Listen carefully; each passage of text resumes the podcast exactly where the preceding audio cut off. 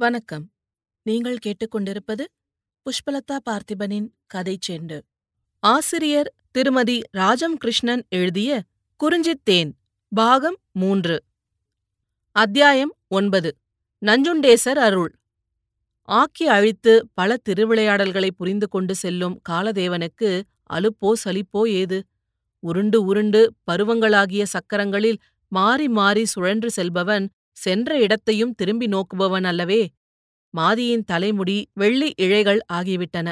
கைகளும் கால்களும் சுள்ளிகளாய் காய தோளிலே எண்ணற்ற சுருக்கங்கள் விழுந்துவிட்டன. எதிர்மனையில் ரங்கம்மை மகன் ராமன் இளங்காளையாகிவிட்டான். தேயிலை வைத்த ரங்கன் பச்சையை பணமாய் காணத் தொடங்கிவிட்டான். சரக்கேற்றி செல்ல ஆறாயிரத்துக்கு லாரி வாங்கியாயிற்று. வீட்டை இடித்து நீட்டி வசதியாக கட்டிவிட்டான். கௌரி அந்த வீட்டுக்கு வந்ததுமே மணிமணியாக இரு பிள்ளைகளைப் பெற்றுவிட்டாள். சில ஆண்டுகளில் எத்தனை மாறுதல்கள்! தெய்வம் வஞ்சித்தது என்று மாதி நினைத்தாளே! கவடறியாத மகன் ஜோகியை அப்பனுமா வஞ்சிக்கிறான்? எதிர்மனையிலே அந்த மகனுக்கு பிள்ளையாகிவிட்டானா? ஒருவேளை அவன் அவர் மகனோ? அவள் மகன் அவர் மகனோ? முதுமையும் ஏமாற்றமும் நெஞ்சை நைய செய்துவிட்டனவே! இந்த ஏமாற்றத்துடனேயே இவள் மட்கி மடிய வேண்டியவள்தானோ? ஐந்து குறிஞ்சிகளைக் கண்ட அவள் அந்த வீட்டிலே மழலை ஒளி தரும் எதிர்கால நம்பிக்கையை காணப்போவதே இல்லையா? சகலாத்தி பண்டிகை வந்துவிட்டது. ஹட்டி வீடுகளெல்லாம் மெழுகி புதுப்பிக்கப்பட்டு விட்டன. மாலை அழகழகான கோலங்களை வீட்டு முற்றம் முழுவதும் பெண்கள் வரைந்தார்கள். மாதி இளம் மருமகளாக இருந்த காலத்தில் மென்மையான சாம்பலைத்தான் கோலமிட உபயோகித்திருக்கிறாள். முற்காலத்துப் பெண்களா கௌரியும் மற்றவர்களும் ஹட்டி பெண்களில் எத்தனை பேர் சேலை உடுத்து சொகுசுக்காரிகளாக மாறிவிட்டனர்? ஒத்தைக்கு அணி அணியாக ஹட்டி பெண்கள் கிளம்பி விடுகிறார்களே. பந்தயம் பார்க்கவும் என்னென்னவோ ஆட்டங்கள் பார்க்கவும் எதிர்வீட்டு கௌரி மருமகன் ராமன் லாரி ஓட்டிப் போக ஒரு செவ்வாய்க்கிழமை மீதில்லாமல் ஒத்தை செல்கிறாளே. ஆனால் அவள் வீட்டில் என்ன உண்டு? அதே சாமை அதே கோதுமை அதே உழைப்பு. அவள் மகன் மருமகள் இருவருக்கும் வாழ்வு அழுக்கவே இல்லையே. கோதுமை தோசை சுட்டு அடுக்கி வைத்து சோறும் வெண்ணையும் நடுவே வைத்து ஆமணக்கு நெய்யில் முக்கிய மூன்று திரிகள் அதில் பொருத்தி எறிய குழந்தைகளை உட்கார்த்தி வைத்து சுற்றி திருஷ்டி கழிப்பார்கள் சகலாத்தியன்று. பிறகு அந்த தோசையை விளைநிலத்தில் வீசிவிட்டு வந்து இறைவனை துதிப்பார்கள். குழந்தைகள் இல்லாத வீட்டிலே பண்டிகைக்கும் பருவத்துக்கும் ஏது மவுசு ஜோகி ஒரு வழிபாட்டையும் குறைப்பவனல்ல. மாலை நிலத்தில் கோதுமை தோசையை வீசிவிட்டு வந்த பின் தீபத்தின் கீழ் உட்கார்ந்து இறைவனை துதிக்கலானான். கண்களை மூடியவளாக மாதி புறமனையில் படுத்திருந்தாள். அவனுடைய பிரார்த்தனையில் ரஞ்சகமான ஒளி அவளுடைய செவிகளில் இனிமையாக விழுந்து கொண்டிருந்தது. அன்னையின் மடி இதம்போல் அது அவள் ஓய்ந்த நரம்புகளை தாளாட்டினார் போல் இருந்தது. மெல்ல மெல்ல அவள் தன் நினைவு மறந்து உறக்கத்தில் ஆழ்ந்து விட்டாளா? அதை உறக்கமென்றும் சொல்வதற்கில்லை. எங்கேயோ மக்கள் போய்க் கொண்டிருந்தார்கள். படை திரண்டு போகிறதோ? இல்லை மங்கையர் பட்டாளமா என்ன? வண்டும் முண்டும் அணிந்தவர்களல்ல வண்ண வண்ண துகில்கள் கைகளிலே கங்கணங்கள் நெற்றியில் மங்கள பொட்டுக்கள். ஓடி ஓடி ஓடி ஒரு மங்கை நல்லாள் முன்னே கொற்றவை போல வருகிறாள். பின்னே அவர்களைத் தொடர்ந்து குதிரைகளில் கத்தி ஏந்திய சிப்பாய்களின் பட்டாளமல்லவோ துரத்துகிறது. முன்னே ஆற்றைத் தாண்டி மாதரசி தொலைவில் தெரிந்த கோபுரத்தை நோக்குகிறாள். கரமலர் குவிய கண்ணிதழ் நனைய இதயமுருக ஆலமுண்டாரனே அம்மையே எங்களை காப்பாற்றுங்கள். நஞ்சுண்ட நாயகனே நாயகியே நதி தாண்டி அவர்கள் வராமலிருக்க செய்யுங்கள். கண்டம் கருத்த பிரானே கயவர்களுக்கு உதவுவீரோ? என்று புலம்பித் துதிக்கிறாள் துடிக்கிறாள். என்ன அதிசயம்?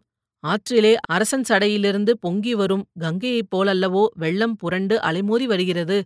சீறி புரண்டு பொங்கி நுரைத்து வருவது புதுவெள்ளமோ? அன்றி ஏருடை பெம்மானின் அருள் வெள்ளந்தானோ? காற்றாய் கடுகி வந்த அசுவங்கள் அடித்து புடைத்து வரும் வெள்ளம் கண்டு மருண்டு நிற்கின்றன. மங்கையரின் கண்கள் நன்றியால் பளபளக்க அந்த பஸ்வேசனை அவர்கள் புகழ்ந்து பாடுகிறார்கள். கனகனவென்று மணிகள் ஒலிக்கின்றன. தூபம் கமழ்கிறது.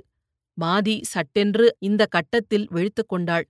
மணி ஒளியும் பிரார்த்தனை ஒளியும் ஜோகி விளக்கின் முன் அரணுக்கு செய்யும் பிரார்த்தனை என்று அவளுக்கு தெரிவாயிற்று. பட்டென்று எழுந்து உட்கார்ந்தாள். உள்ளத்தின் பேரின்ப உணர்வை சொல்ல தரமில்லை. ஹா நஞ்சுண்டேஸ்வரா உன் கருணையே கருணை. ஏன் கலங்குகிறாய்? நான் இருக்கிறேன். என்னை மறந்தாயோ என்று காட்டவோ எனக்கு கனவு போல் அந்த காட்சியை காட்டினாய். உன் குலத்தோரின் தெய்வம் நானென்று மறந்து போன இந்த அஞ்ஞானிக்கும் நீ நினைவு முட்டினாயோ? உன் கருணையை எப்படி புகழ்வேன்? என்று வியந்து கண்களில் நீர் பெருக ஓடி வந்த அம்மை விளக்கின் முன் விழுந்து பணிந்தாள். ஜோகி ஈஸ்வரன் அருள் செய்தான். நஞ்சுண்டேஸ்வரரின் கோயிலுக்கு வருவோம் என்று வேண்டி வெள்ளிப்பணம் முடிந்து வையுங்கள். கிரிஜை விழுந்து கும்பிடம்மா என்றாள். ஜோகி வியப்புடன் அம்மையை நோக்கினான். அம்மா ஆமாம் மகனே கனவு போல் காட்சி கண்டேன். ஆறு தாண்டி அம்மை வரவும் ஆற்றிலே தண்ணீர் பொங்கி வர சிப்பாயும் குதிரையும் மடங்கி சென்றதையும் கண்டேன். ஆலமுண்ட ஐயனை நாம் மறந்துவிட்டு பையன் இல்லையே என்று வருந்தினோம். ஈஸ்வரர் நினைவு மூட்டினார். என்றாள் பரவசமாக. ஜோகியும் கிரிஜையும் நஞ்சுண்ட ஈஸ்வரன் கோயில் உள்ள திசை நோக்கி வணங்கி வெள்ளிப்பணம் முடிந்து வைத்தார்கள்.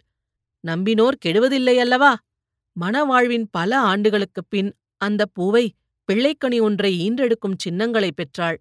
முதியவளின் மகிழ்ச்சிக்கு ஓர் எல்லை ஏது?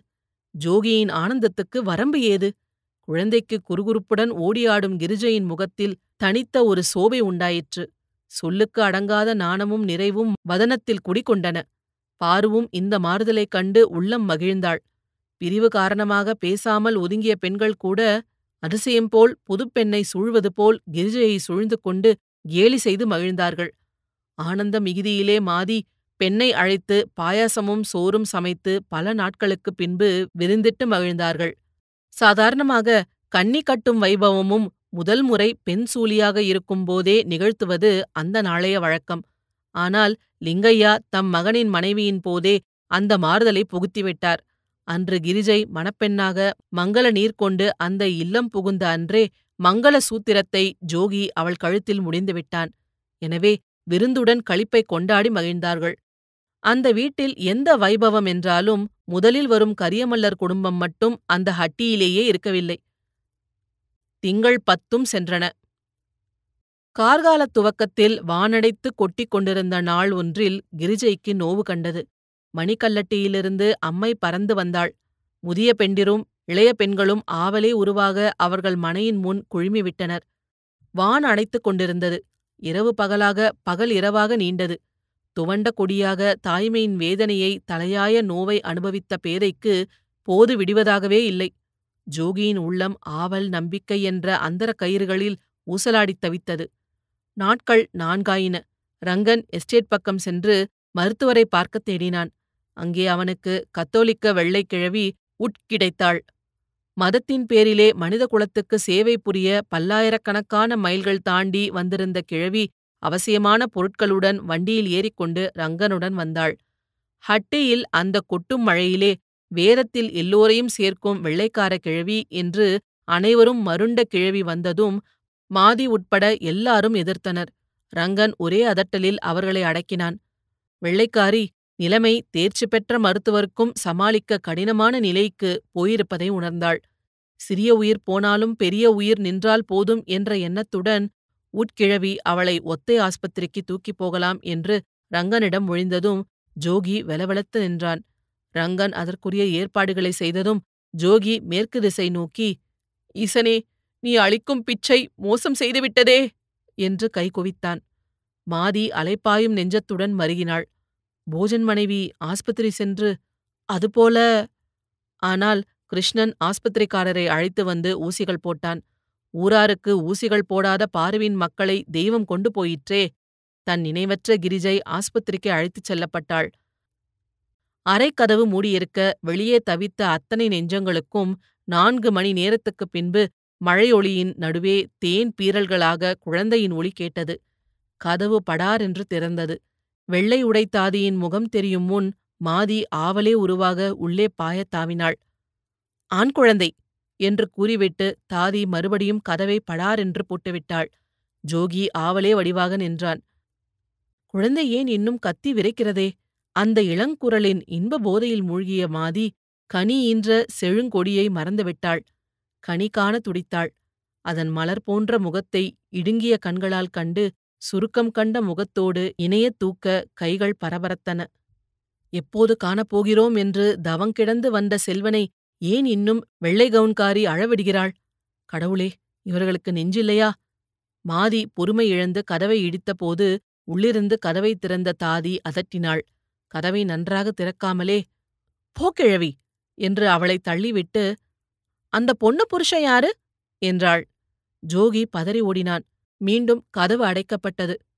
அடிப்பாவி என்று மாதி நின்றாள். ஜோகி உள்ளே சென்று பார்த்தான். மழையில் அடிபட்டு சோர்ந்த தாழ்வாரை மலர் போல் அவள் கிடந்தாள். கையிலே ஏதோ ரப்பர் குழாயை கட்டியிருந்தார்கள். மூக்கில் ஏதோ வைத்திருந்தார்கள். வெள்ளை டாக்டர் அம்மாள் கிரிஜையின் ஒரு கையை கையில் வைத்து பார்த்துக் கொண்டிருந்தாள். கிரிஜா! என்றான் அவன் அலறும் குரலில். அவள் அவனை மலர நோக்கி இதழ்களைக் கூட்டி சொன்னவே அவன் ஒருவனுக்கே புரிந்தன. குழந்தையை கொண்டு வந்து காட்டுங்கள்! என்று துடுத்தான் ஜோகி. தாதி அழும் குழந்தையை கையில் ஏந்தி வந்து காட்டினாள். கிரிஜை பார்த்தாள். அவள் விழிகள் மலர்ந்தன. இதழ்களில் புன்னகை அரும்பியது. ஆண் பிள்ளை! கிரிஜா! ஈசனின் அருள்! கிரிஜை சிரித்துக்கொண்டே இருந்தாள். கண்கள் மலர்ந்தபடி இருந்தன. டாக்டர் உதடுகளைப் பிதுங்கிவிட்டு போனாள். வெள்ளையுடை தாதியின் கருவிழிகள் அகன்று செவ்விதழ்கள் குவிந்தன. Oh God! கான்! என்று அவள் ஒலியை அடுத்து கிரிஜா! என்ற பீறி வந்த ஜோகியின் அலறல் ஒலி அந்த கட்டிடத்தையே அதிர செய்தது. குழந்தை கத்தி விரைக்கலாயிற்று. மழை விடாமல் கொட்டியது. இத்துடன் ஆசிரியர் திருமதி ராஜம் கிருஷ்ணன் எழுதிய குறிஞ்சித்தேன் முடிவடைகிறது. இதுபோல பல சுவாரஸ்யமான கதைகளை கேட்க கதை செண்டு சேனலை மறக்காம லைக் பண்ணுங்க கமெண்ட் பண்ணுங்க ஷேர் பண்ணுங்க சப்ஸ்கிரைப் பண்ணுங்க. நன்றி.